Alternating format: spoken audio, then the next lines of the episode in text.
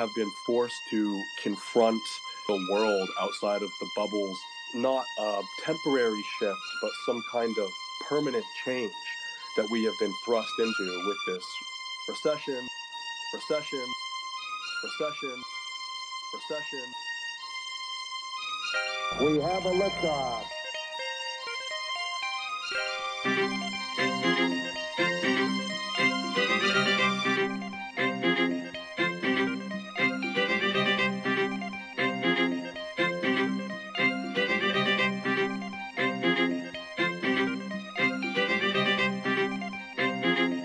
Have you ever thought about just how many zeros there are in one trillion? There are 12 zeros in a trillion. A six figure salary has five zeros. A million dollars, that's six zeros. A billion, that's eight zeros. A trillion, 12 zeros. The scale is almost unimaginable the idea of the Federal Reserve with a $6 trillion balance sheet to put to work. Intervening in the securities markets, supporting banks, you know, all this sort of thing was unheard of. The dollars being put forth via the CARES Act in the EIDL and the PPP already dwarf by a multiple what was done in 2008. It's Sunday, April 26th.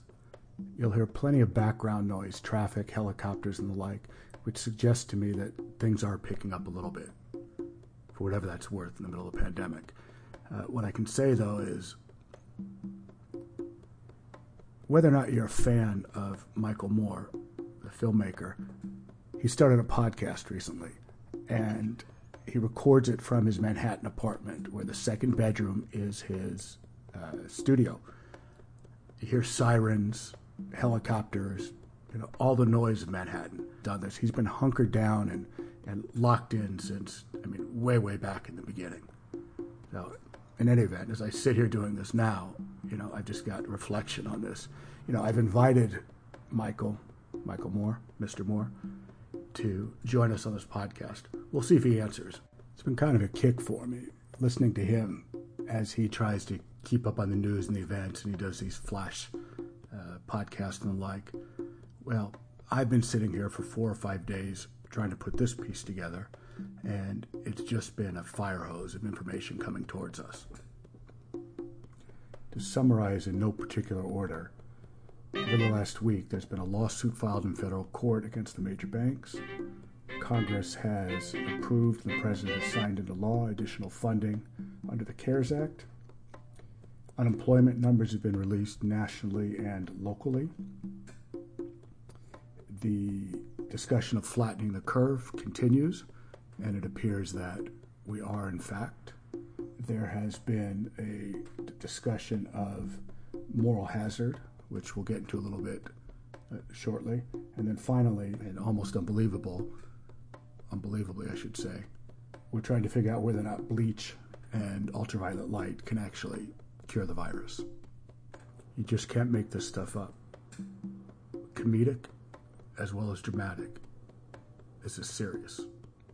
I'm reading now from an announcement on the SBA's website titled Additional Funding Notice. Tomorrow, the SBA, meaning Monday, will resume accepting Paycheck Protection Program applications from participating lenders at 10:30 a.m. Eastern Time. With the additional funding provided by the new COVID 19 relief package, SBA will resume processing EIDL loans and advance applications that are already in the queue on a first come, first served basis. We'll provide further information on the availability of the EIDL portal. To learn more, click here. So that's where we are. Sunday night, sheltered at home safer at home, going out wearing masks, gloves, restricted movement. The curves apparently are flattening, at least in those states, California, New York, and elsewhere, that have paid heed. We'll see what happens in the, I hate to say the red districts, but in other districts where they haven't paid such close attention. Most of us following the rules. Not a lot of people on the road, although we may be safer at home. Yet be careful when you get out on the road because speeding is rampant. Crime may be down overall, but be careful on the roads. I realize I forgot a couple other things went down this week. Oil prices. At one point, the futures contract on the near month oil went negative, negative by almost $40 a barrel. What that means is oil producers were paying buyers $40 a barrel to take their supply away. Never happened before. Imagine going to the gas station, filling up your tank, and having the cashier pay you to drive away. That's what happened in the futures market. We'll get to that later. But what's important here is it brings into question OPEC, the Russians, the survival of our energy patch as well, meaning natural gas, fracking, domestic oil production. We also have money allocated for an airline bailout. We have talk of both a deflationary spiral and an inflationary spiral, up and down. So we'll get to those monetary and uh, economic theories sometime over the coming days. We have Larry Summers, a prominent, uh, typically left wing economist, member of the Fed, former member of the Fed, sparring with Mitch McConnell. Mitch McConnell also sparring with Governor Cuomo. As Mitch McConnell on the Senate floor, as the new dollars were approved, stated that he believed that the states should use the bankruptcy laws. In other words, states could go bankrupt. All this to be addressed in more detail. But for the moment, let's recap the CARES Act and what happened. So the original act, two and a quarter trillion dollars, depending on how it's looked at, with a fair amount of money going to the PPP and the EIDL programs, which promptly ran out of money uh, a few days after opening. So CARES Act 2 comes around and allocates significant capital to the programs again so that takes the PPP up to 670 billion with a B, and the EIDL up to about 80 billion. During the first part, the first distributions of the CARES Act, the first 350 billion doled out. Just keep this in mind. Fees to the banks for providing that service. In other words, for taking your loan application, submitting to the SBA, with the eventual intent of not even keeping that loan on their balance sheet since they're indemnified against it, the banks made approximately 10 billion in fees on the first tranche and are expected to make another 10 billion in fees on the second tranche. In roughly 12 hours, the SBA will be active again. They will begin accepting PPP applications, and the EIDL will begin working through the existing backlog on the books, roughly 30 million Americans are now out of work, more than since the Great Depression. That makes it the highest number of unemployed in essentially 90 years, with a rate of 11%, some say 10 to 15% by the end of this month, just a few days from now. That's for the insured. For those that aren't insured, meaning everybody else, the rate's probably 25% already. One out of four in the U.S. are unemployed. If you're working in the restaurant industry or happen to be in LA County, there's a belief that the overall LA County unemployment rate is over 50% and higher in the restaurant industry. We haven't seen anything like this. We're in uncharted territory. People say it often, but now we really are. That includes, or I should say, that fails to include a whole group of people that are yet to be able to apply under something called the Pandemic Unemployment Assistance Program. Also, under the CARES Act, that's additional money for W 2 employees that have been laid off, as well as money for those of us that can't typically get unemployment, self employed and the like. Well, in California, the program will not even be up and running. In other words, up to sign up until Tuesday the 28th. Therefore, you have two things happening. You've got a half a million or a million people in California that haven't yet filed for unemployment, at least. And once they do file, there's going to be a lag, maybe another two, three weeks before the first checks go out, which puts us into the middle of May, and therefore folks haven't had paychecks in 8, 10, 12 weeks. It's a significant issue.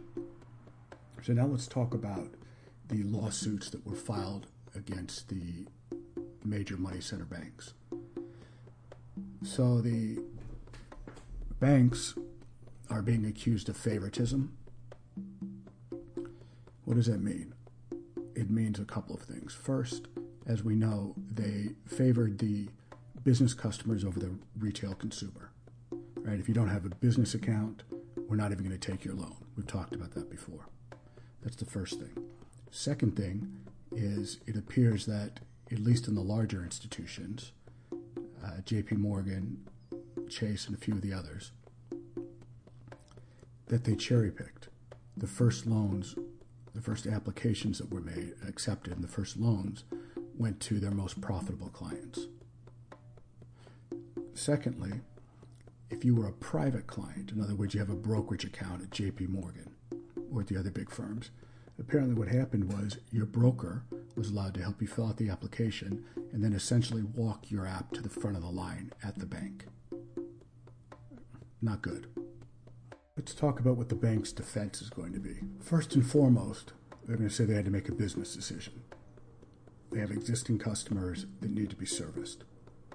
So they chose to service their most important, their most profitable clients first. They're going to argue that due to something called the know your client and the anti money laundering rules, that they had to service their customers as opposed to the general public. The intent of the act, the CARES Act, was to provide money to everybody small business person up to firm with 500 employees. In practice, what happened is the bank serviced their own clients first and their largest clients at the top of the heap. The argument being we've got a business decision to make here, and we have to know our clients. So after 9 11, uh, there was an enhancement of this, meaning you need to take ID from the client and, and the like. And anti money laundering is why, when you try to move amounts of cash greater than $10,000 or greater than $5,000 at this point, or there's money coming into your account, or you have a brokerage account, it's why you answer all these all these questions about the source of your funds and why they file reports and all of that. So the banks are going to lean on that and say, look, we had to follow those rules and we serviced our clients first.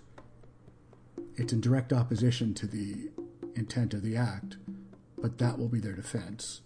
Now we get to the heart of things. More money has been allocated. The rules have been rewritten slightly, or I should say, the act has been written slight, uh, rewritten slightly, such that 60 billion of the new money is to be directed towards community banks. The theory being, if you get money down to uh, smaller banks and smaller communities, that some of the disadvantaged classes or disadvantaged folks will have greater access to capital.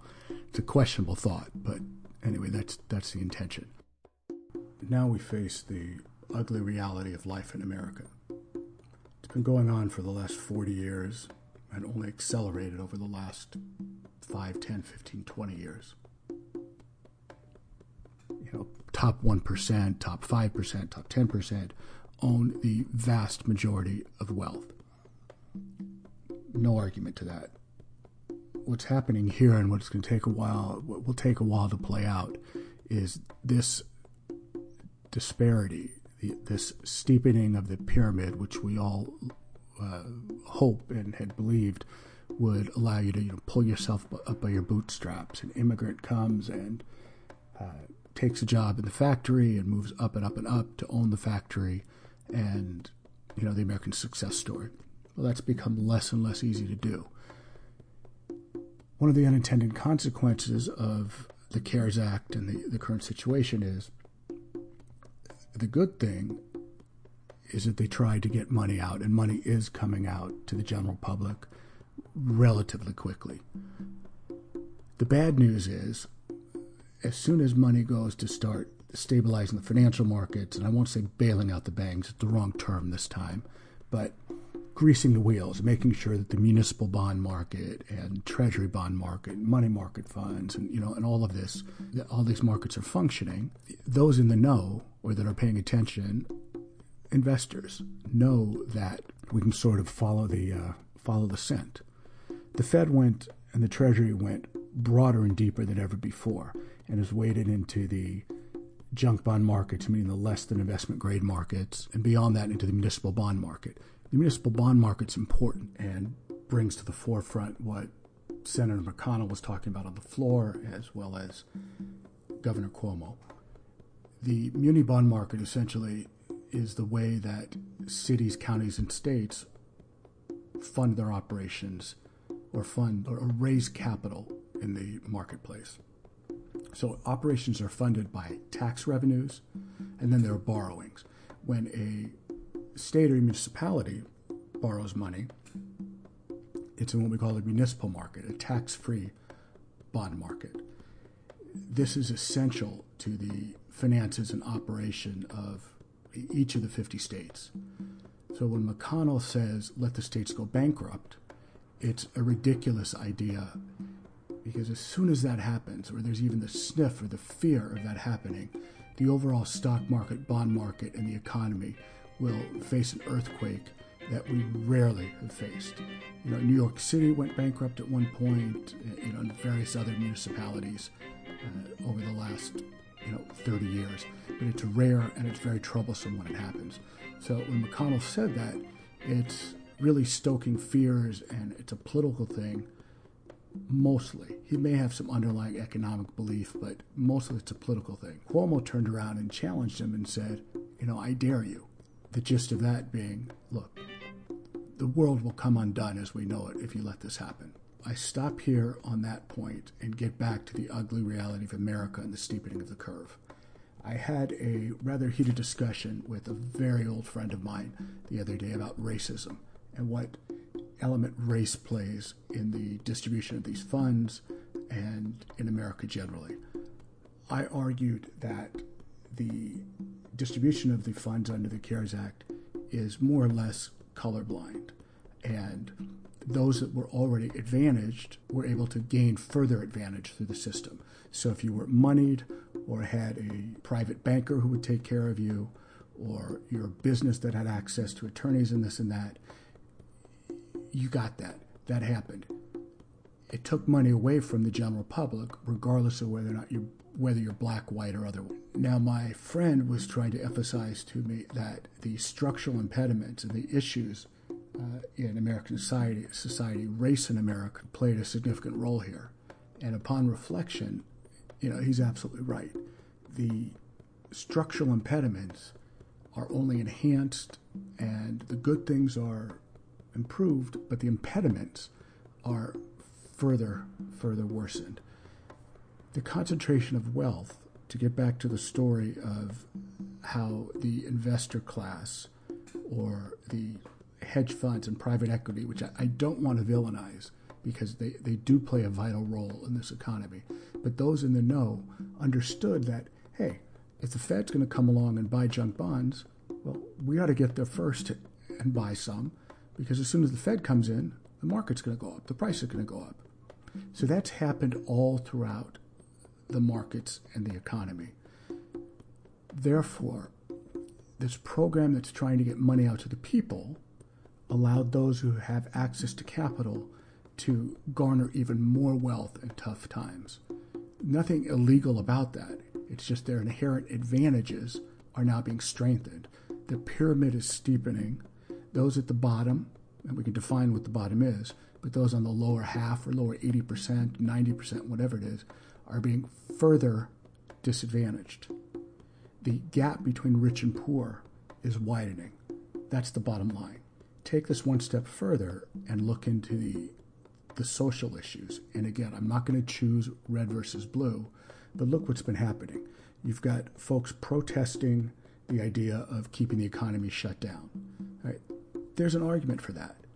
But when you throw on top of it American flags off the back of the truck and President Trump 2020 flags off the back in the truck and fatigues and long rifles and all of that, it brings another element into play that, again, is the ugly underbelly of America.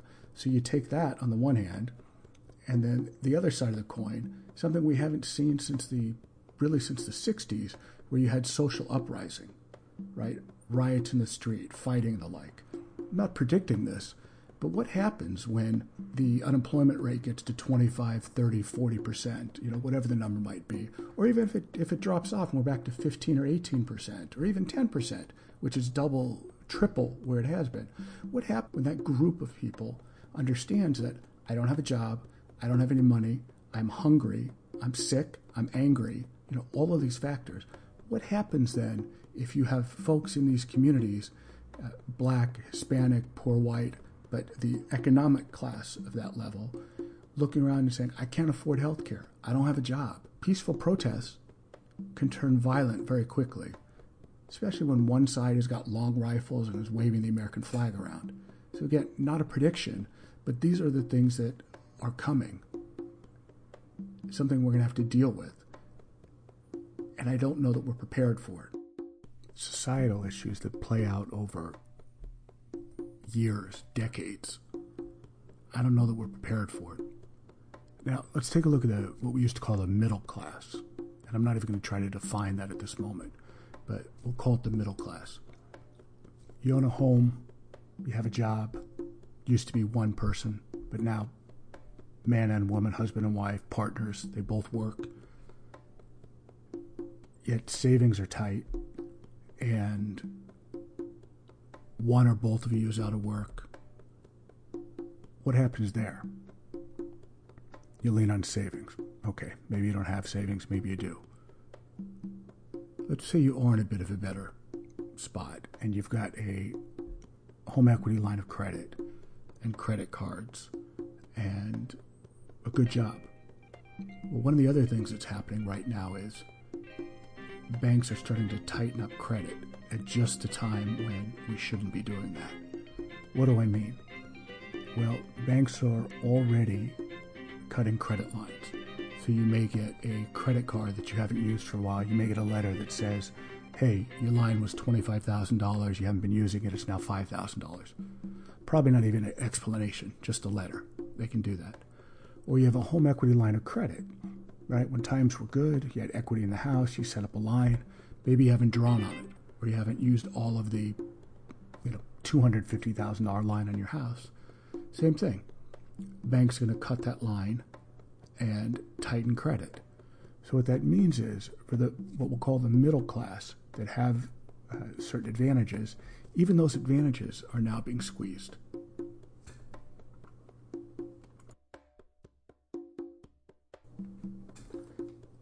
Take the story one step further let's look at small business restaurateurs, dry cleaners, you know, any of the small businesses in the community. Focus on restaurants for a minute. You know, these establishments run on very, very tight margins.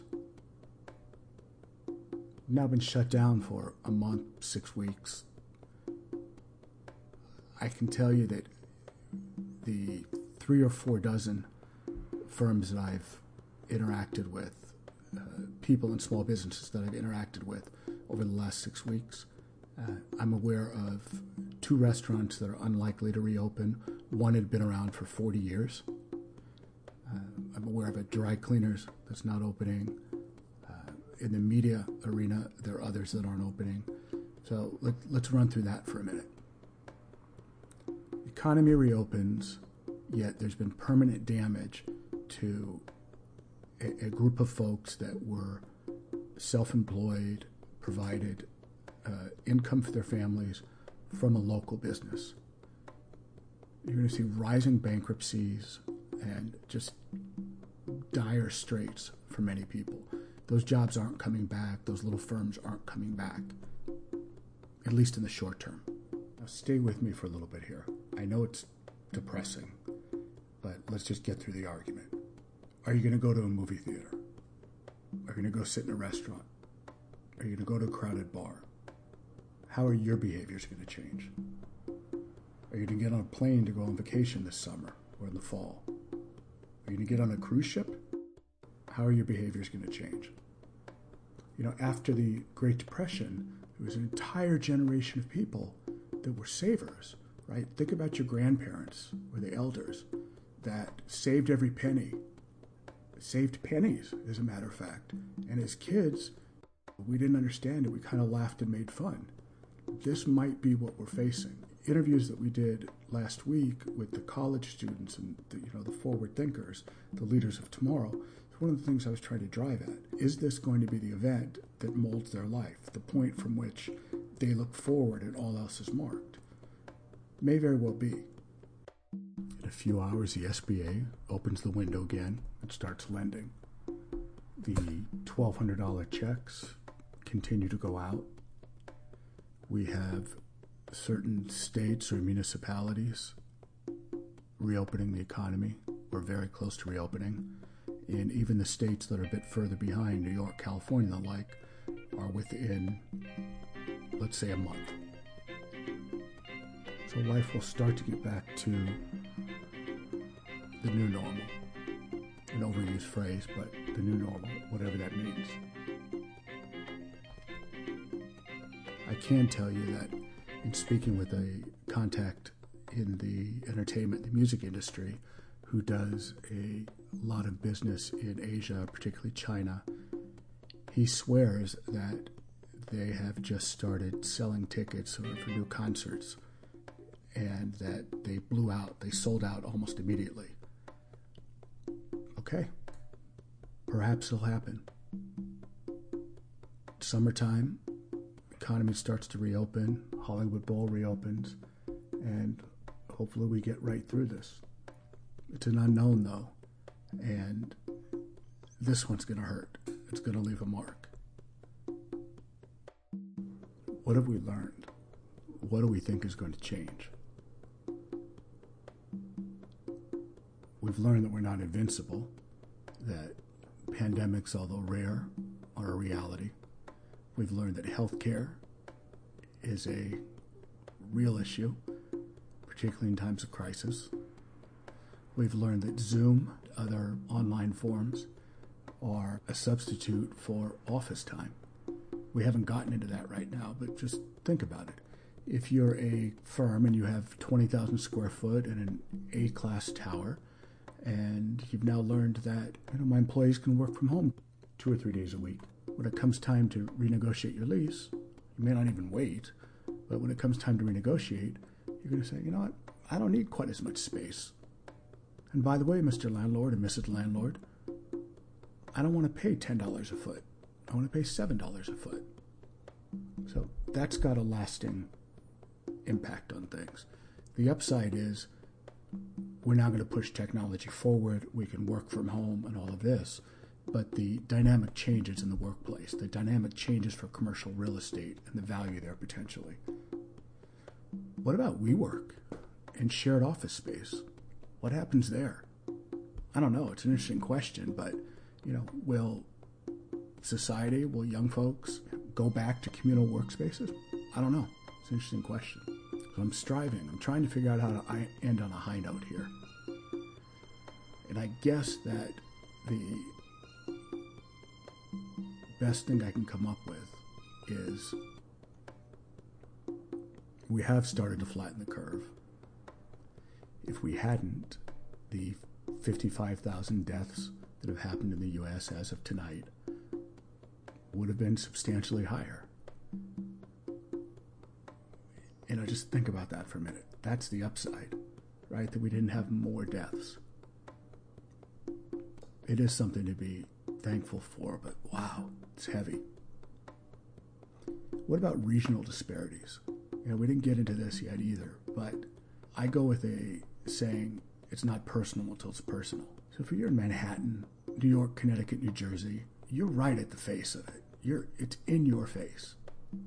Been a horrible, terrible experience, not just from television, but your family member, neighbor, friend, friend of a friend, you know somebody that's been dramatically impacted. Versus if you're in a district in the center of the country that hasn't yet had a problem. maybe never will have a problem. All you see is what's on TV, and you can't understand why the economy shut down, perhaps. These are interesting questions to ponder that will have lasting impact. The upside, again, I think, has to be that we made it through. At least we've made it so far. We've learned that technology is going to allow us to work in different ways. Everything from actually earning a living to socializing, schoolwork, all of that. It probably leapfrogged us years, if not a decade or two forward. That's a good thing.